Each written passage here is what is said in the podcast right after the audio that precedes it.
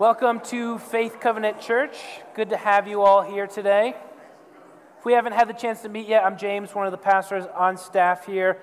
And today is week three of a series that we're doing called Gold, Goats, and Justice, where we're talking about some stories that Jesus told that are meant to shape our hearts and guide our lives. Today, we have a story of Jesus that is honestly a, a little bit bewildering. And so, we're going to take some time picking it apart and trying to figure it out. But before we do that, let's spend a little bit of time praying together. Father, thank you for another chance to be together as your people. We thank you for um, the, the ability to sing you songs of praise and to get the joy that comes with that. Thank you for our church family, helps us feel cared and, and a part of something. We do pray today for trunk or treat next week as we finish putting all the plans in, in process and making it happen, pray that you give us a great turnout. Help the weather be good and not terrible. Help us get a, a ton of folks out there to have a great time and have a good experience with our church and with our people so that it can be another opportunity for us to introduce uh, more people into your family. We pray all this in your name. Amen. We're just going to jump right into it today. So, I've got a story that I'm going to read to you from Jesus. This is Luke chapter 16, starting in verse 1. This is how it goes Jesus told his disciples, There was a rich man whose manager was accused of wasting his possessions. So he called him in and asked him, What is this I hear about you? Give an account of your management, because you cannot be manager any longer. The manager said to himself, what shall I do now? My master's taking away my job. I'm not strong enough to dig, and I'm ashamed to beg.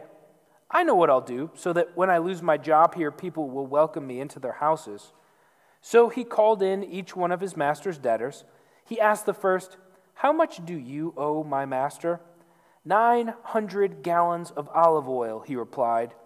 The manager told him, Take your bill, sit down quickly, and make it four hundred and fifty. Then he asked the second, How much do you owe my master? A thousand bushels of wheat, he replied. So he told him, Take your bill and make it eight hundred. The master commended the dishonest manager because he had acted shrewdly. For the people of this world are more shrewd in dealing with their own kind than are the people of the light.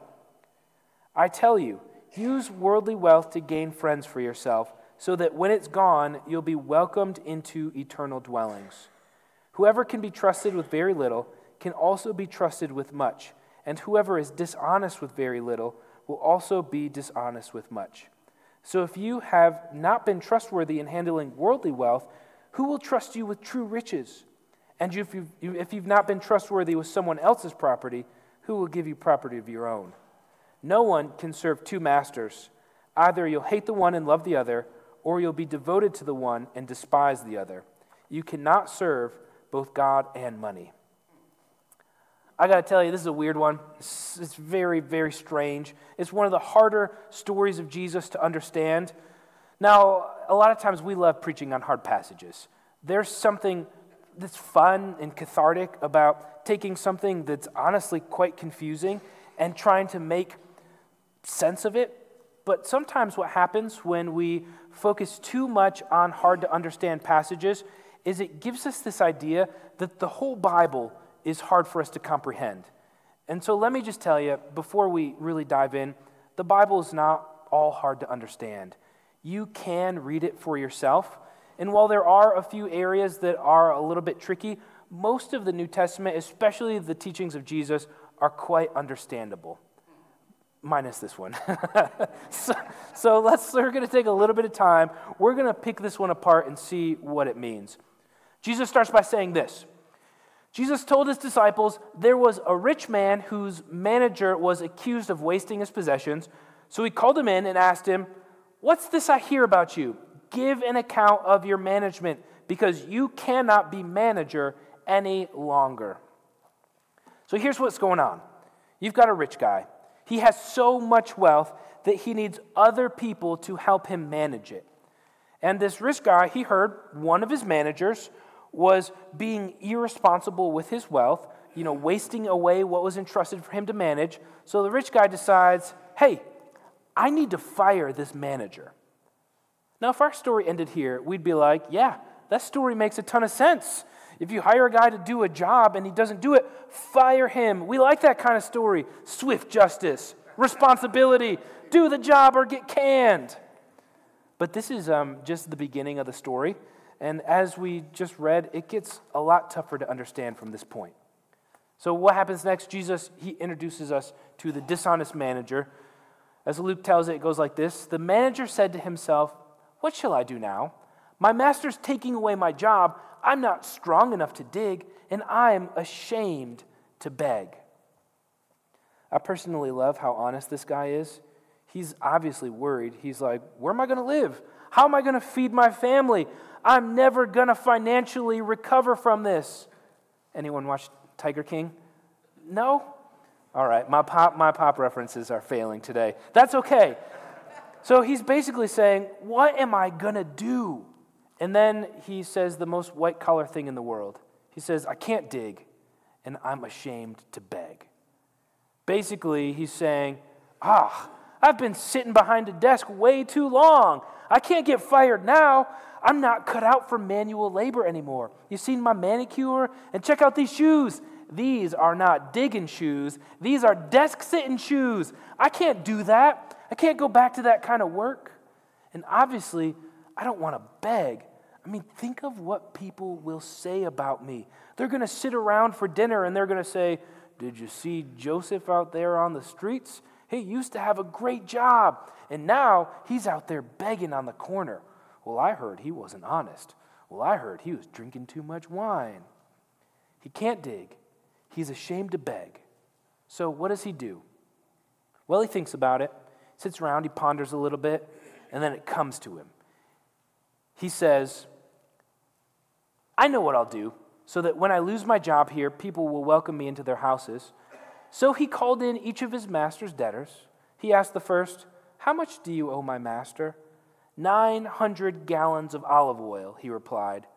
The manager told him, Take your bill, sit down quickly, and make it 450. Then he asked the second, How much do you owe? A thousand bushels of wheat. He replied, Take your bill and make it 800. This is where our story starts to get sketchy. This manager, he goes to the different people who owe his employer money, he asks to see their bills, and he changes the bills to make it look like they owe less than they actually do. Now, I don't know what it's like at your work, but typically, falsifying business records tends to make the situation worse rather than better. But that's exactly what this guy does. He, um, he's in, this is an important detail. He's not like rounding this down by like 50 cents. You know, the difference between 900 gallons of olive oil and 450 uh, gallons of olive oil, this isn't like 75 cents. No, this is a tremendous amount of money. Just think about this first amount. He takes 900 gallons of oil, which uh, if we put that into modern terms, it basically is a little bit like this. This is the olive oil from an entire olive orchard. It is the oil that would have been pressed from about 150 olive trees. And scholars think that this would be essentially the wages for an average merchant for two to three years. It's two to three years worth of wages.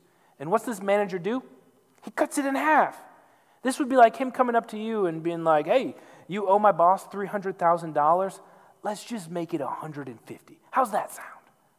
To the person who owes the money, this is a life changing amount of money that was just saved. Basically, it's an entire year's worth of earnings. But on the flip side, to this rich employer, this is a lot of money that's lost. Take that next bill of a thousand bushels of wheat. This would have been wheat from a hundred acres of land. And it would have been something like 10 years worth of wages for your average laborer. So this manager, he's like, hey, you, you owe a thousand, a thousand bushels of wheat. You owe 10 years worth of wages. Let's make it 800. Let's make it eight years. These are huge amounts of money saved.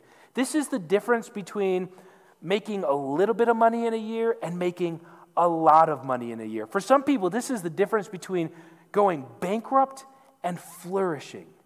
These people, they would have been overjoyed, full of gratitude. Well, that's exactly what the dishonest servant wants to have happen. Because he's trying to create a situation where he can now go to any of these people, knock on their door, and say, Hey, you remember that time I changed your life? Well, I'm going to need to stay with you for a while. This manager, he's using the debt reductions as a way of weaseling himself into these people's good graces so that when he needs it, he can call in a favor and they'll take care of him. Sounds a little sketchy, but it's kind of smart. And that's exactly what Jesus says in the next verse. Jesus said, The master commended the dishonest manager because he acted shrewdly. This is the part of the story that starts to make us uncomfortable. We think, how could Jesus tell a story where this kind of dishonest behavior is applauded? We're going to pull back the curtain for a second and show you the behind the scenes of biblical scholarship. Oftentimes, when something doesn't sit well with biblical scholars, they'll ask this question. They'll say, Am I missing something? Is there some sort of historical context or situation that has to do with their culture that would help make this story fit better in how I understand things? So, over the last 2,000 years or so, as, as, people have read this and been like, oh, this makes me uncomfortable, they have asked that question. And basically, there are three answers that scholars have given to is there something going on that might help this make more sense? And the first way scholars have tried to ease the discomfort here is they have said, hey, this story has to do with first century Jewish usury laws. Usury is the charging of interest. And essentially, in Jesus' setting, Jewish merchants and businessmen were not allowed to charge interest to other Jews when money or goods were lent. Now, this created a situation where instead of charging interest, merchants would often charge huge markups when things were bought on credit. So it wasn't technically interest, but if you bought something and were going to pay over the course of a year, it would cost this much. And if you bought something and were going to pay for it over the course of three or four years, it would then cost this much. It was a workaround to not be paying interest. A lot, what a lot of scholars think is that what this manager did was that he took the bills and he knocked off these interest markups. This essentially does two things for our story. First, if his employer came to him and accused him of wrongdoing, he could basically say, Bro, you really want to go there? I was just cutting off the interest that you shouldn't have been charging in the first place. Now, what this does is it protects him, but also it puts him in a position where instead of being dishonest, he now seems commendable. Instead of defrauding his boss, he is just standing up for the rights of debtors. Now, if you're sitting there thinking, yeah, that makes a lot of sense, I got to tell you, that's a bad interpretation. Uh, Jesus told this story in such a way where we are supposed to be uncomfortable with the dishonest manager's actions. That's why Jesus himself calls the guy dishonest. Now, the second theory that scholars have used, and I actually think this one makes a little bit of sense, is that the amounts that the dishonest servant was knocking off the bills would have been the markups that were used to pay the commission for the managers. So essentially, when this guy goes and, and knocks these bills down, he is knocking them off by what his commission would have been. Like I, I said, I think this story actually is kind of plausible. Um, for one, there's some evidence of these kind of commission markups from documents of the first century. But more than that, this actually makes a lot of the other details in the story make sense. So essentially, what you'd end up with is that this manager is taking a calculated risk. He's saying, I can cut out my commission from these bills, and while I won't get any of the commission, which he's probably not going to get anyways because he's getting fired, but at least that gives him a chance of these people receiving him warmly when he has nothing. And if the master comes to him and is like, hey, how could you do that? He can then claim, oh, I was just cutting out my fair share of the bill. So, what he's doing is he's taking the resources that he has available to him in this moment and using them in such a way that protects him in the future. He's saying no to something now in hopes that it becomes something bigger later. The third theory is that this manager, he's just flat out shady and was defrauding his soon to be ex employer. Now, here's the deal it doesn't really matter which of these theories is true, they all kind of have the same point. This dishonest manager benefits the debtors by giving away money that was agreed to be paid to the wealthy employer. And in all of these cases, the manager acts in a way where he's trying to help the debtors gain so that they will then help him in the future. Regardless what we think the details are here, it's all making the same point, which is this.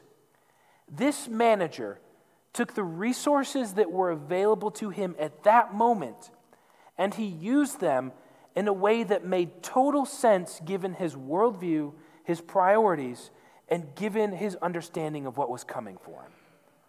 This is what is shrewd about the manager. He has one priority.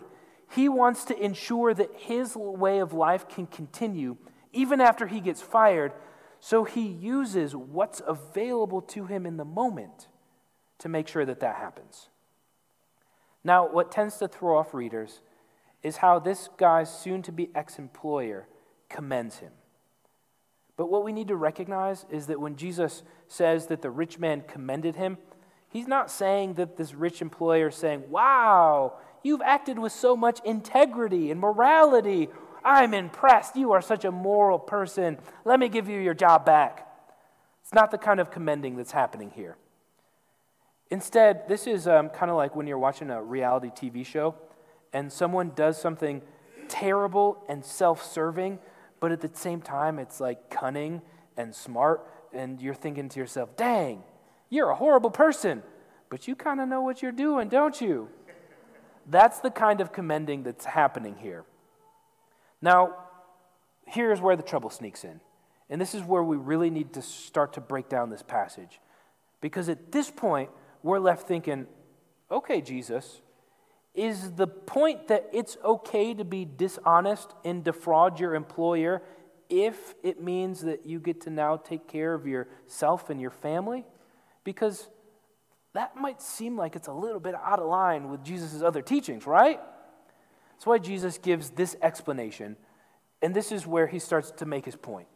He says this For the people of this world are more shrewd in dealing with their own kind than are the people of the light. People of this world, that's a euphemism. Basically, it's talking about people who aren't concerned about living rightly before God.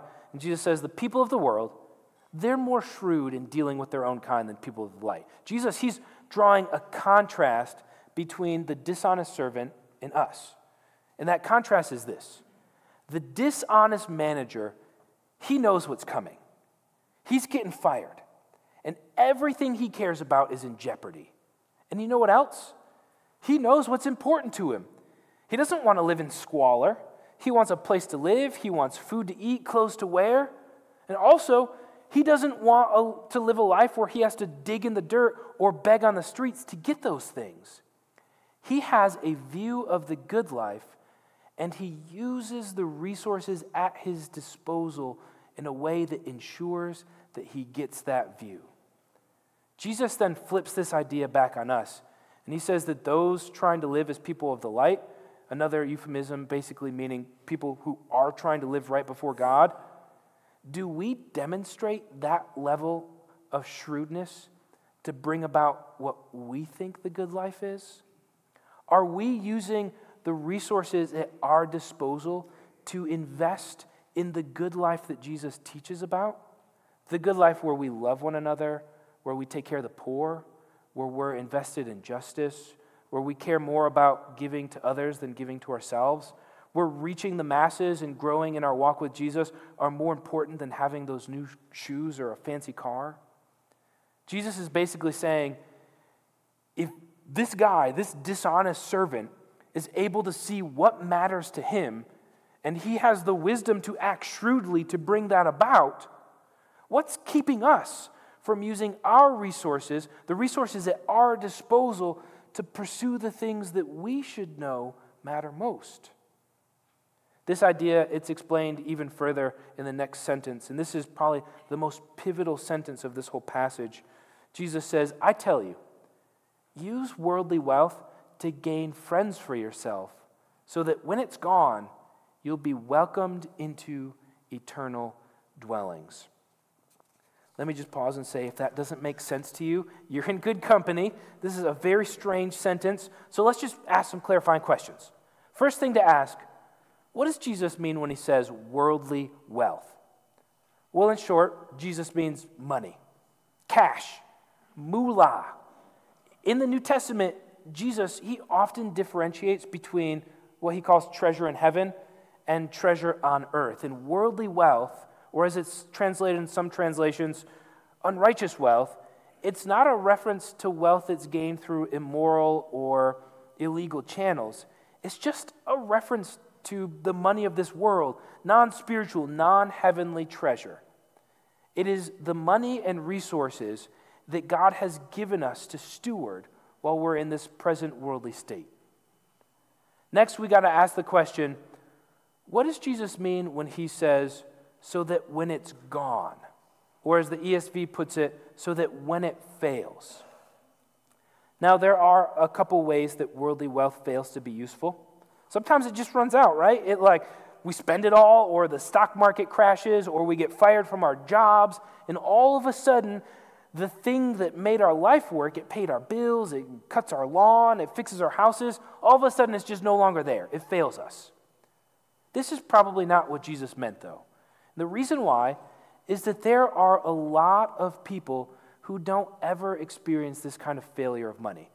There are people who live their whole lives comfortably, and then they die.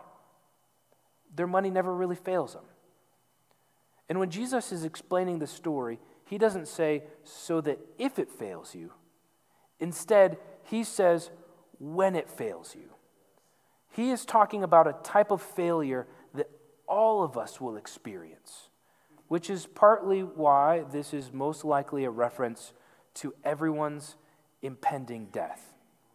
The idea is that when it comes time for you to stand before Jesus, you're not going to be like, How much does it cost to get in?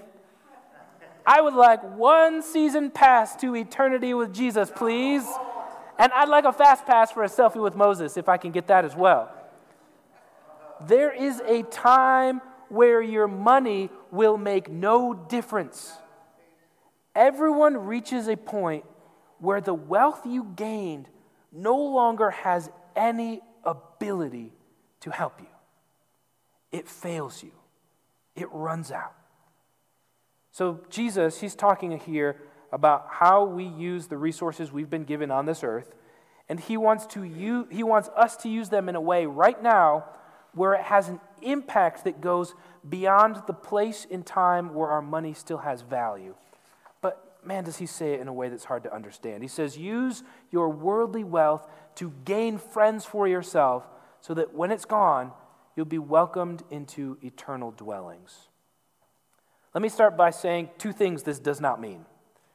This does not mean that the way that you use your money determines whether or not you'll spend eternity with Jesus. The entirety of the New Testament teaches that what makes us right with God and what secures us a place in His kingdom is not whether we've used our money right, it's whether we have trusted in the grace of God through the work of Jesus to make us right with Him. That's it. This also does not mean that we should only be thinking about whether the way we use our money will start to rack up favors and esteem with those that we use our money on.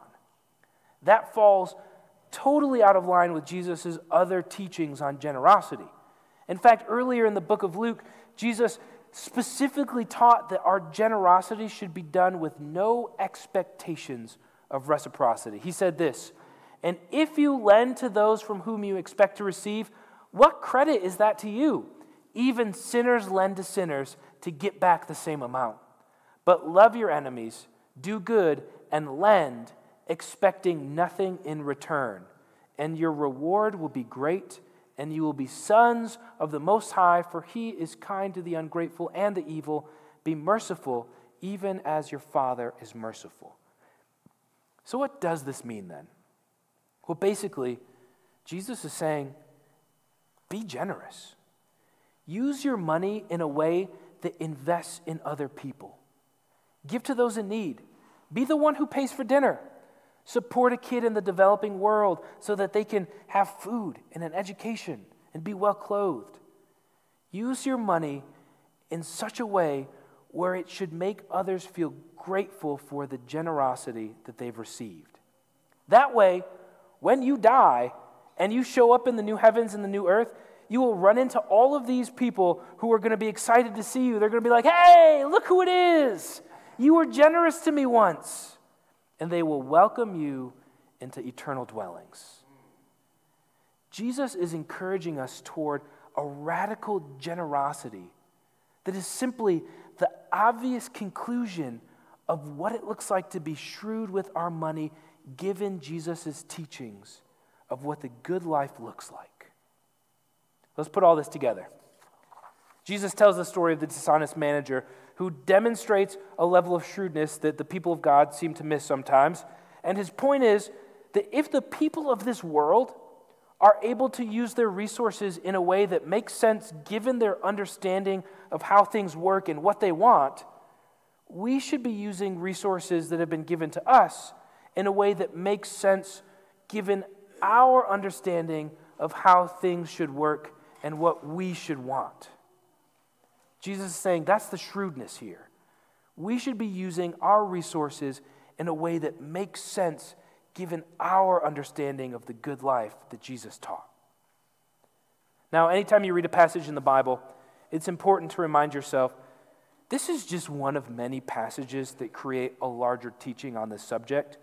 One story or one teaching, it typically does not represent the totality of Jesus' teachings. And there's this really important section of Jesus' teaching on money in Matthew chapter 6 that I think helps us to have a greater degree of clarity about this passage and honestly the rest of Jesus' teachings on money. So I want, I want us to try and see how these two passages are connected. Jesus says this in Matthew chapter 6. He says, Do not lay up for yourself treasures on earth, where moth and rust destroy and where thieves break in and steal, but lay up for yourself treasures in heaven, where neither moth nor rust destroy and where thieves do not break in and steal. For where your treasure is, there your heart will be also. The eye is the lamp of the body, so if your eye is healthy, your whole body will be full of light. But if your eye is bad, your whole body will be full of darkness. If then the light in you is darkness, how great is the darkness? No one can serve two masters, for either he will hate the one and love the other, or he will be devoted to the one and despise the other. You cannot serve God and money. Therefore, I tell you, do not be anxious about your life what you'll eat or what you'll drink, nor about your body, what you will put on. Is life not more than food and the body more than clothing? Look at the birds of the air. They neither sow nor reap nor gather into barns, and yet your heavenly Father feeds them. Are you not of more value than they? And which of you, by being anxious, can add a single hour to his span of life? And why are you anxious about clothing? Consider the lilies of the field how they grow. They neither toil nor spin, yet I tell you, even Solomon in all his glory was not arrayed like these. But if God so clothes the grass of the field, which today is alive and tomorrow is thrown into the oven, will he not much more clothe you, O you of little faith? Therefore, do not be anxious, saying, What shall we eat? Or what shall we drink? Or what shall we wear? For the Gentiles seek after all these things and your heavenly Father knows that you need them all. But seek first the kingdom of God and his righteousness, and all these things will be added to you. In this teaching, Jesus lays out two approaches to wealth. The first is the way of accumulation and anxiety. This is the way of life that's worried about gaining things a nice house, nice clothes, cars, we're worried about accumulating treasures on earth. We want to be the most comfortable, have the best things, live the most stable, well entertained lives that we possibly can. Our primary concern for our wealth is how it can serve our desires for food, clothes, homes, trinkets, great vacations. The other way of life is what Jesus calls the way of the kingdom of God, which it doesn't prohibit us from having nice clothes or a nice car or a nice home, but it changes our priority. So that instead of thinking that the primary purpose of our wealth is to give us the best, most comfortable, most stable, most well entertained life that we can have, instead, our primary concern is investing our wealth into God's priorities. The problem with the way of accumulation is that it tends to cause anxiety. We worry about having the right things, or having enough, or running out of money, or even losing the lifestyle that we've built. Jesus is really clear. He basically says if that's what's consuming you, your clothes, your homes, extravagant foods, then you worry about things that aren't as important as you might think. Do the birds or the flowers worry about any of that? Look how God takes care of them. And his, his alternative is simply this Seek first the kingdom of God and his righteousness. Now, when Jesus says to seek the kingdom of God, uh, this is a reference, the kingdom of God is a reference to a world that looks like God wants it to be. It is a world in which all is as God would have it.